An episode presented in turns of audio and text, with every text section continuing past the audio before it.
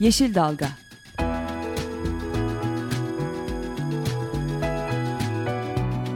Çevre mücadeleleri üzerine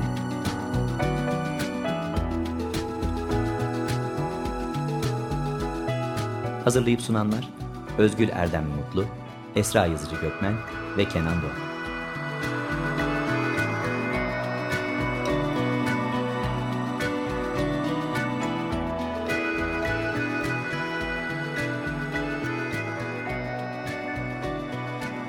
Yeşil Dalga programına katkılarından dolayı Willow Pompa Sistemlerine teşekkür ederiz. Tema Vakfı tarafından hazırlanan yeni bir Yeşil Dalga programına hoş geldiniz. Merhabalar. Ee, bugün e, konuğumuz telefonda bizimle birlikte olacak. E, Adıyaman Üniversitesi öğretim üyesi ve aynı zamanda Tema Vakfı Bilim Kurulu üyesi doçent doktor Erhan Akça ile birlikte olacağız birazdan. E, Erhan hocamızla birlikte e, bugün e, 14 Mayıs Çiftçiler Günü.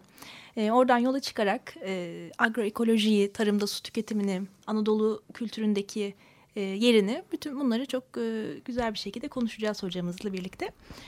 Ama öncesinde her hafta olduğu gibi olumlu haberler, olumlu, olumsuz, olumsuz haberlerle, haberlerle başlayalım. başlayalım. Ee, önce olumlu haberlerle başlayalım. Hı hı. E, iki tane olumlu haberimiz var. E, bir tanesi Diyarbakır'dan. E, hatır, hepimizin hatırlayacağı üzere Diyarbakır'ın e, simgesi haline gelen Hevsel bahçeleriyle ilgili e, bir yapılaşma kararı çıkmıştı. E, çok büyük tepki çeken. E, ve bu kararla ilgili de e, bir yürütmeye durdurma e, mahkemeye taşınması üzerine bir yürütmeye durdurma kararı alındı. E, yaklaşık 750 hektarlık alanın e, tarım e, tarım arazisi statüsünden çıkartılmasına yönelik kararın iptal için açılan davada e, bu kararın yürütmesi durduruldu. E, dileriz ki e, mahkemenin son kararı da e, bu şekilde olur. Çünkü bu bölge çok önemli. E, hatta hatırlatalım e, bu Dicle Vadisi ve Evsel Bahçelerine ilişkin UNESCO Dünya Mirası'na adaylık süreci devam ediyor bir yandan. E, dolayısıyla bu alanın... E, bir işte nevi kaybolmasına neden olacak bu tip yapılaşma kararları çok sakıncalı. Zaten alan yapılaşmaya da elverişli değil. Hmm, dolayısıyla bu gerekçelerle mahkemeye taşınmıştı. Mahkemede yürütmeyi durdurdu. Başka bir olumlu haberimiz de e, Boğazpınar'daki HES'le ilgili. E, yine orada bir yürütmeyi durdurma kararı var. İstersen evet, yine onu da sen kısaca da, özetle. E, çok güzel kararlar var bu hafta. E, Mersin'in Tarsus ilçesine bağlı Boğazpınar köyünde e, bir HES yapılmak isteniyor. Hidroelektrik santrali ve bu e, HES'le ilgili de aslında çok uzun süredir e, oradaki e, Boğazpınar köyleri tarafından mücadele devam ed e, sürdürülüyor. E, köylüler ne yaptı? Üç kez festival düzenlediler. Sayısız basın açıklaması yaptılar. E, çok ciddi bir e, direniş e, devam ediyordu. E, bu devam ederken yine aynı şekilde mahkemeye taşınmıştı. E, HES'in e, ÇED olumlu kararı yürütmeyi durdurma kararı verildi. Ve mahkemenin e, yürütmeyi durdurma kararı gerekçesi de bölgedeki e, yöre halkının ve yöre halkı ile birlikte oradaki diğer canlıların da bu e, HES projesinden olumsuz yönde etkileneceği gerekçesi öne sürerek e, yürütmesi durduruldu. Burada da yine Diyarbakır'da olduğu gibi bu e, davada da iptal sonucunu e, ümitle bekliyoruz. Ama o tarafta yürütmeyi durdurma kararlarıyla ilgili olumlu konular varken İstanbul, e, biz Marmara bölgesine daha doğrusu geldiğimizde Yassıada ve Sivra, e, Yassıada ve Sivriada ile ilgili maalesef olumsuz bir haberimiz var. Evet, bugün e, e, aslında bu konu da daha önceden 2013 İki yılında, sene önce. iki sene öncesine evet. dayanıyor. E, Yassıada ve Sivriada'ya yönelik e, imar planları onaylandı. Bu adalarda e, turizm amaçlı çeşitli e, yatırımların yapılmasına yönelik e, dava e, süreci de devam ediyor bir yandan ve bugün 14 Mayıs gününde e, inşaat başlatıldı e, Yassıada ve Sivriada'da e, adalar savunması e, adı altında o adalarda yaşayan yöre halkı tarafından da bir e, bugün basın açıklaması da yapıldı. Bu adaların aslında imara açılmaması gerektiği, korunması gerektiği yönünde e, gerekçelerini sıraladılar. En önemli gerekçeler de e, Yassıada birinci derece doğal sit, tarihi sit ve üçüncü derece arkeolojik sit alanı. E, Sivriada ise ikinci derece doğal sit ve üçüncü derece arkeolojik sit alanı olan e, iki adet e, değerimiz. E, ve bu yüzden de e, adalılar başta olmak üzere tüm e, İstanbul halkı da diyebiliriz. Adaların e, Yassıada ve Sivriada'nın korunmasını istiyor.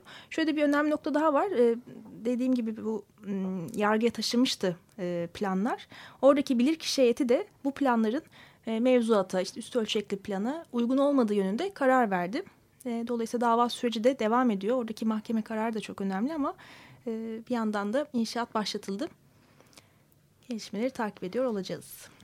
Oradan e, bu haftanın konusuna e, bağlayalım. E, aslında e, Esra açılış konu, yayınımızın açılışında da bahsetti. E, bugün 14 Mayıs Dünya Çiftçiler Günü. E, konuğumuzla birlikte de e, bu konuyu da konuşacağız. Ama 14 Mayıs Çiftçiler Günü derken aslında hemen e, 13 Mayıs'tan da kısaca bahsetmek isteriz. Bizden önceki yayında da gene konu edildi ama dün Soma'daki maden kaz kazasının birinci yıl dönümüydü. Biz de burada bir kere daha Tema Vakfı olarak kaybettiğimiz madencilerimizin acısını hala e, yüreğimizde taşıdığımızı ölenlere Allah'tan rahmet yakınlarına da sabır, sabır dileklerimizi iletiyoruz. Ama. Evet aslında Soma dediğimiz zaman Dünya Çiftçiler Günü'ne geçmeden şeye de bağlamak lazım. Hani aslında tarımın ne kadar önemli olduğunu hep konuşuyoruz, gündemde e, tutuluyor. Orada e, örneğin yani Soma gibi e, bir yerde eğer bu insanlar tarımdan, çiftçiler tarımdan kopmasaydı, kırsaldaki tarım faaliyetleri devam etseydi belki madencilik gibi e, başka alanlara yönelim olmayacak Hı. ve o, belki de hala hayatta olacaklardı. Vahşi madencilik. Aynen öyle. Yani bu, dün de bugün de bu konular gündeme geliyor. Biz de madencilerimizi tekrar saygıyla anmak istedik. 14 Mayıs'a gelecek olursak yani bugün e, Dünya Çiftçiler Günü. E, Dünya Çiftçiler Günü aslında uzunca bir süredir e, gündeme geliyor. Türkiye'de de çok başka ülkelere oranla baktığımızda Türkiye'de e, sahiplenilmiş ve öne çıkan özellikle ziraat odaları tarafından, çiftçi birlikleri tarafından bir gün olduğunu görüyoruz. 1984'ten beri e, kutlanıyor. E, baktığımız zaman e, en gündemdeki Birleşmiş Milletler raporları, e, gıda raporlarına gerçekten de e, dünyadaki açlığın son yıllarda azalmasına rağmen e, beslenme probleminin olması, gıdaya erişim probleminin olması e, pro problemin arttığını görüyoruz. Örneğin 805 milyon kişinin hala yetersiz problem yaşadığını söylüyor BM raporu. Bazı Afrika ülkelerinde 4 kişiden birinin kronik açlık çektiği, Asya'da ise 526 milyon aç insanın bulunduğu e, açıklanıyor raporda. Şimdi bu verilere baktığımızda hala dünyada gıda güvencesinin ne kadar önemli ve e, öncelikli bir konu olduğunu e, görüyoruz. E, buradan Türkiye'ye bağlayacak olursak e, gıda güvencesi Türkiye için de tabii ki çok önemli. Gıda güvencesinin çok çeşitli boyutları var. Gıdaya erişim, e, gıda sağlığı gibi. E, Türkiye'de de hani gıda güvencesi dediğimizde hakikaten e, buradaki en kritik, en önemli faktör çiftçimizin üretimi sürdürebilmesi ve tarımdan kopmaması. Hı e, konusu önemli. E, bu, bu açıdan kırsal kırsalı kalkındırmak, kırsaldaki kalkınma destekleri e, gibi konular gerçekten öne çıkıyor. E, ben daha fazla sözü uzatmadan Dünya Çiftçiler Günü diye bugün biz bir ziraatçı hocamızı ağırlayalım istedik. E, konuyu onunla konuşalım istedik. E, sözü e, sana ve hocamıza bırakıyorum evet. Esra. Adıyaman Üniversitesi öğretim üyesi doçent doktor Erhan Akça bizlerle birlikte. Hoş geldiniz hocam. Merhabalar, hoş bulduk. Kolay gelsin. Sağ olun, teşekkürler. Evet, e, Özgül ufak bir giriş yaptı e, Çiftçiler Günü, e, tarımın, çiftçinin önemiyle ilgili olarak. Şimdi hemen çok uzatmadan sözü size verelim. E, öncelikle Çiftçiler Günü ile ilgili e, görüşlerinizi alalım. Sonra da e, çok önemli bir konu olan bu tarımdaki su tüketimi, bizim aslında Anadolu kültürümüzdeki e, yeri, önemin, nereden nereye geldik o konulara da değineceğiz beraber. Öncelikle bugünü kutluyorum. Hepimize kutlu olsun. Sonuçta hepimizin bir şekilde bir çiftçiliğe bir dayımız, teyzemiz, salamız dediğimiz çiftçidir sonuçta. Çünkü bu Türkiye Anadolu. Onun için hepimizi ilgilendiren bir konu. Çok teşekkür ederim.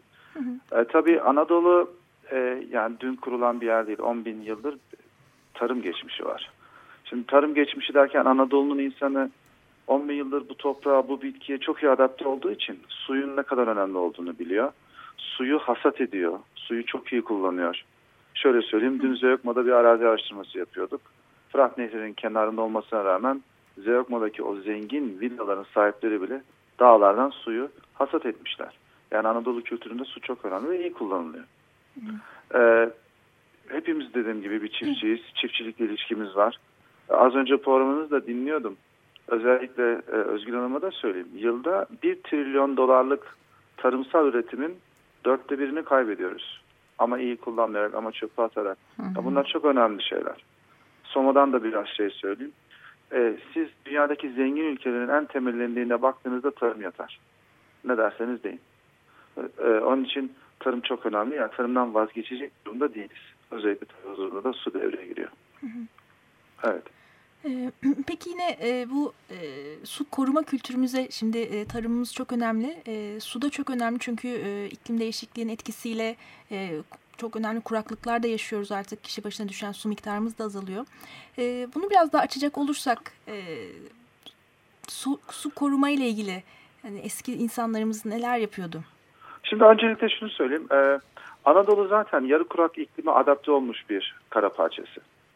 Bakın bizim harnupumuz, bizim zeytinimiz, e, susuz koşullara zaten çok iyi adapte olmuş durumda. Ama siz Anadolu'ya e, yazın 10-12 sulama gerektiren bitkiyi getirirseniz Anadolu bununla baş edemez. Yani siz havzalar arası ne kadar su aktarırsanız aktarın, ne kadar baraj yaparsanız yapın. Siz eğer Harran Ovası'nda Mısır'ı 12, 13, 14 kere suluyorsanız baş edemezsiniz. Bizim toplumumuz, Anadolu toplumu bakın sekiler yapmıştır, suyu hasat etmiştir, toprağını korumuştur. Bizim e, sarnıçlarımız var. E, arazide gezerseniz her yerde görürsünüz. Hem kendine hem hayvanına hem bitkisine sarnıç yapmış. Ondan sonra bu suları koruyor. Bu suyu çok tüketmeyen bitkileri üzerine gidiyor. Ama biz ne yaptık son işte makinalaşmayla birlikte son 50 yılda, son 60 yılda diyeyim. Anadolu'nun öz evladı olmayan bitkilere yoğunlaştık. Çünkü herkes para kazandığını zannediyor ama kısa vadede belki biraz para kazanırsınız ama uzun vadede kaybettiğiniz çok daha fazla. Suyunuzu kaybediyorsunuz, toprağınızı kaybediyorsunuz, bitki zenginliğinizi kaybediyorsunuz. Yani o nedenle Anadolu'nun biz bu tarımsal kültürünü korumamız çok önemli. Bunu da korurken tabii ki modernleşmekten uzaklaşmaktan vazgeçmiyoruz. Asla modernliği tabii kullanacağız. Ama biz suyu az tüketen, iklim değişikliği kaçınılmaz. Nasıl uyum sağlayacağımızı da hiç sağa sola bakmaya gerek yok. Kendi özümüzde var. Bunları kullanalım. Yani yurt dışından herhangi bir e, yöntem, herhangi bir bitki ithal etmemize de gerek yok. Anadolu'da zaten bunlar var. Ve bunları kullanıp bunlar üzerine gidersek zannediyorum daha iyi beslenen, daha çok gelecekteki kritik konulara hazır bir tarım toplumu yaratmış olacağız. Peki hocam oradan ben güncel yani gün, güncel duruma baktığımızda çiftçimiz çiftçimizin durumu ve kırsal kalkınma açısından baktığınızda siz de içinde yaşadığınız bölgeyi evet. de baktın. Hani genel olarak olumlu gördükleriniz konular bir de değiştirmesini yani mutlaka sizin elinizde bir şöyle diyeyim hani bir e, sihirli bir değnek olsaydı öncelikle şunu değiştirirdim dediğiniz ne olurdu? E, günümüzdeki şimdi, tarımsal tabii, şeylere tabii baktığınız. ki şimdi e, yapılanları da görmemezden gelmiyoruz. Yani gerçekten ee, özellikle sayısal bilgi toplama konusunda, e, tarım uzmanları konusunda önemli çalışmalar var. Yatırımlar var, Tarbil var örneğin e, bütün verileri sayısal olarak alıyor, bir merkeze aktarıyor. Çiftçi kayıt sistemleri var, destekler var, eğitimler var. Bunlar gerçekten zaten üretim miktarlarındaki artış da bunu gösteriyor. Ama elimde sihirli bir dernek olsaydı ne yapardım? Bir kere e, topraklar her ne kadar kişinin öz malı olsa da sonuçta bu bir çevre olgusu olduğu için bitki deseninin ciddi bir kontrol altına alınması lazım. Yani şöyle söyleyeyim. İç Anadolu'da siz e, yeraltı kuyusundan mısır yetiştiriyorsanız bu doğru bir şey değil. Onun için özellikle Türkiye'deki bitki deseninin e, ben bana kalsaydı kontrol edilmesini ve belli sistem yapılmasını umardım, planlardım aslında böyle belli bölgelerde böyle pilot projeler, bir takım e, uygulamalar var ama hani bunların daha fazla yaygınlaştırılmasını ve yani tabii, ülke çapında tabii, yapılmasını tabii, kastediyorsunuz. Tabii. Şimdi mesela GAP e, idaresinin çok güzel çalışmaları var. Eğitimler alıyoruz. Bunu gerçekten yani son yıllardaki tarımsal konusundaki eğitimler ve şeylerde ciddi bir artış var. Yani bunu kabul ediyoruz, görüyoruz ve destekliyoruz. İçindeyiz çünkü. Ama dediğim gibi bölgesel pilot çalışmalarla her bölgenin hem bugününe hazır hem de geleceğine hazır çalışmalar yaparak bakın gıda güvenliğinden konuşuyoruz. Gerçekten e, belki dünyada az önce programımızı dinliyordum. E, aç insan sayısı azalıyor ama ne yediğine bakmak lazım. Siz bir kilo ekmekle de doyarsınız ama çok iyi bir protein, bir e, yağ dengesiyle de doyarsınız. Onun için bunların yapılması gerekiyor. Bunların eksikliğini duyuyoruz. Evet e, şey e, konusunda hocam tarım e, yani gene birazdan tekrar suya da döneriz ama evet, çiftçiler evet. günü çiftçiler günü kapsamında da bir takım hani raporlar siz de onları takip ediyorsunuz. Evet, Çok da fazla evet. proje yapan bir hocamızsınız. Evet. Ee, yine burada bize bu bağlamda hani önereceğiniz ya da paylaşacağınız konular varsa onları da dinlemek isteriz. Ee, özellikle bizim kalkınma e, projeleri, yerel kalkınma projelerimiz var. Temayla çalıştık, çalışıyoruz hala. Özellikle bu İç Anadolu'da e, yaptığımız projeler çerçevesinde şu günkü e, çok su tüketen tarım yerine yine çiftçimizin gelirini kaybetmeden gene aynı şekilde devam ettirecek çalışmalar yaptık. Ya bu çalışmalar sonuçta şimdi anlamak uzun sürer ama ondan sonra hayvancılıkta örneğin e, büyükbaş hayvancılığa geçmeden küçükbaş hayvancılığın daha çok geliştirilmesi. E, ondan sonra Akdeniz'de eğimli arazilerde eski terasların yeniden korunması.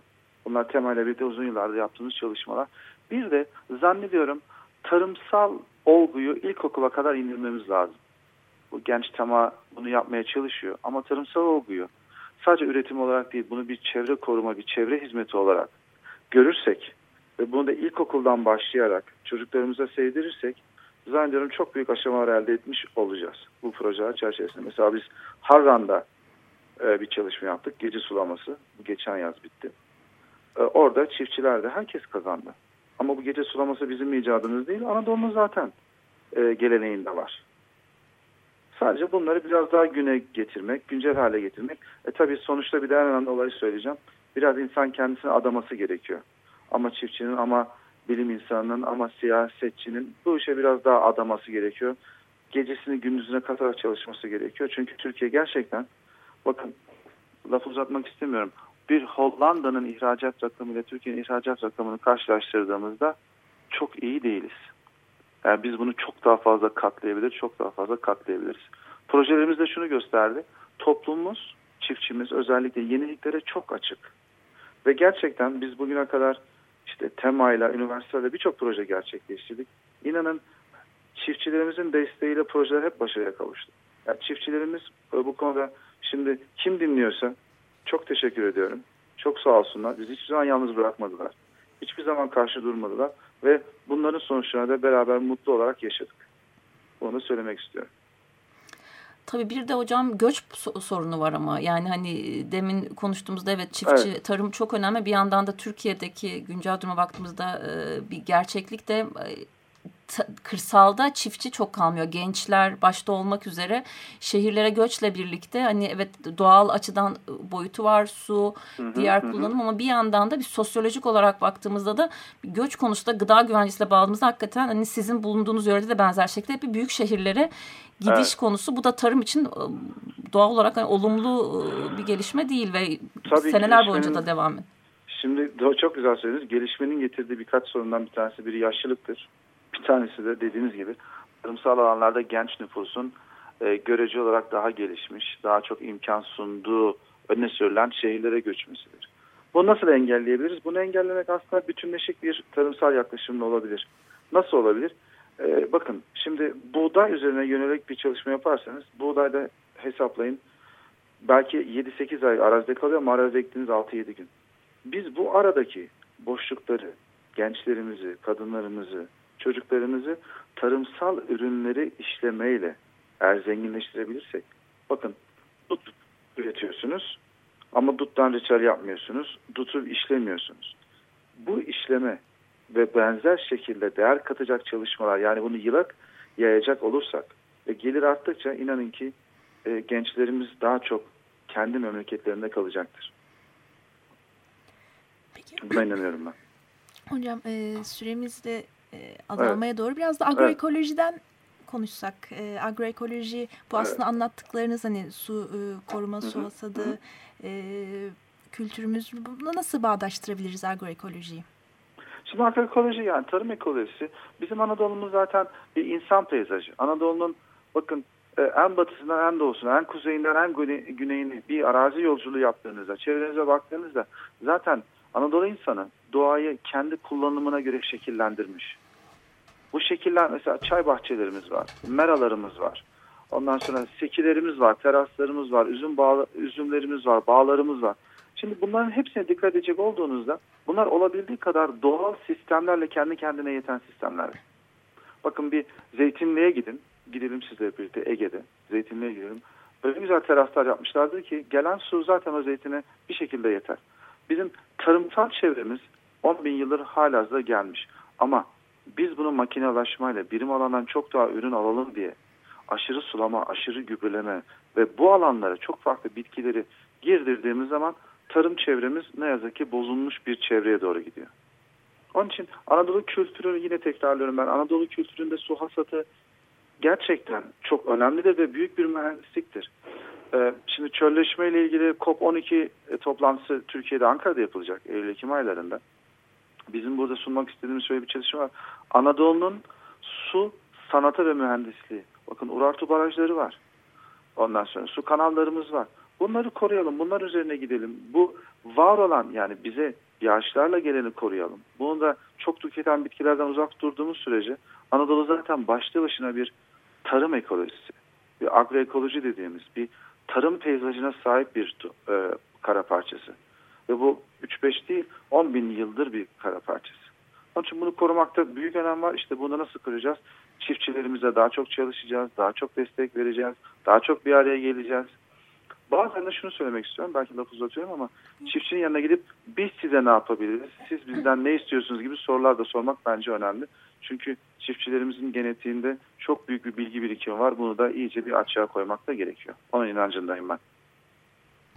Peki sizin şu anda e, üniversitede ya da farklı projeler içinde olduğunuzdan agroekoloji ile ilgili yürüttüğünüz ve başarılarını da kısa zamanda gördüğünüz somut şeyler varsa paylaşmak ister misiniz?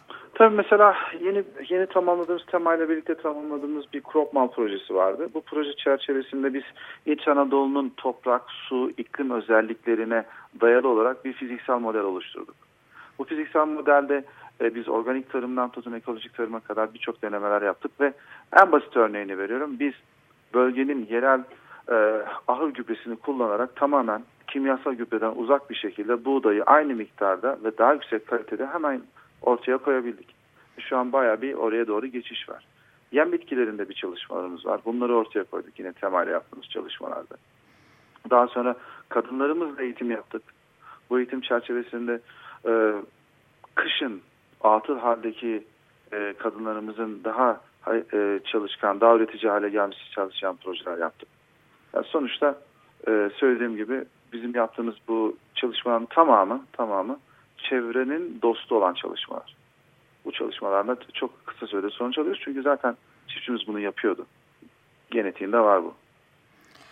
Hocam e, son iki dakikaya giriyoruz. E, evet, buyurun. Bizim başka aslında benim aklımdaki soruların çoğunu sordum. E, siz de çok güzel cevapladınız. Güzel de bir sohbet oldu ama kapanmadan çok. önce yine son sözü size bırakalım. Hani vermek istediğiniz mesajlar, paylaşmak istediğiniz son birkaç şey varsa sizi dinleyelim. Evet, çok teşekkür ederim. Bugün güzel oldu. Ben de büyük keyif aldım. Demek istediğim şudur. Anadolu bir tarım coğrafyası. Anadolu bir tarım toplumu bu tarım coğrafyası ve tarım toplumunu eğer biz ne kadar e, doğal kaynaklarla barışçıl olarak tutabilirsek zannediyorum refah gittikçe artacaktır ve daha çok e, keyif alacağız bu topraklardan, bu sulardan, bu havadan, bu iklimden. Çok teşekkür ediyorum. Çok sağ olun. Biz teşekkür ediyoruz hocamıza. Adıyaman Üniversitesi öğretim üyesi, aynı zamanda Tema Vakfı Bilim Kurulu üyesi doçent doktor Erhan Akça bizle birlikteydi. Çok teşekkür ettik kendisine. Biz de o zaman tekrar e, Türkiye çapındaki bizi dinleyen çiftçilerimiz varsa onların e, çiftçiler gününü kutlayalım e, ve e, temennimizi tekrarlayalım. E, çiftçimiz üretimi sürdüremez ve tarımdan koparsa gerçekten ülkemizin gıda güvencesi de tehlikeye girer. E, bunun için biz üreten, e, üretimi sürdüren e, gıda güvencesini gerçekleştirmeye destekleyen e, çiftçilerimizle birlikte e, iyi bir e, önümüzdeki senenin iyi bir e, tarım e, açısından üretim açısından iyi bir sene olmasını dileyelim. E, tarım arazilerimizi de koruyarak amaç dışı kullanımları e, engel olarak e, bu şekilde e, çiftçilerimizin daha da e, gelişmesini sağlayabiliriz tarımımızın. Peki bu haftada programımızın sonuna geldik. E, hafta yine birlikte olmak üzere. Hoşçakalın. Hoşçakalın. Yeşil Dalga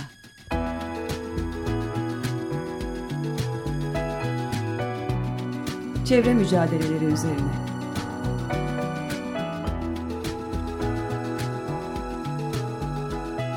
Hazırlayıp sunanlar Özgül Erdem Mutlu, Esra Yazıcı Gökmen ve Kenan Doğan.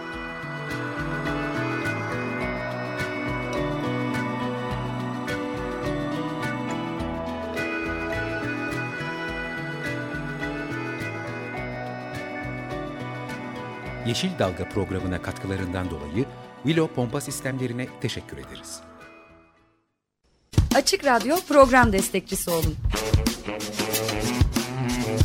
Bir veya daha fazla programa destek olmak için 212 alan koduyla 343 41 41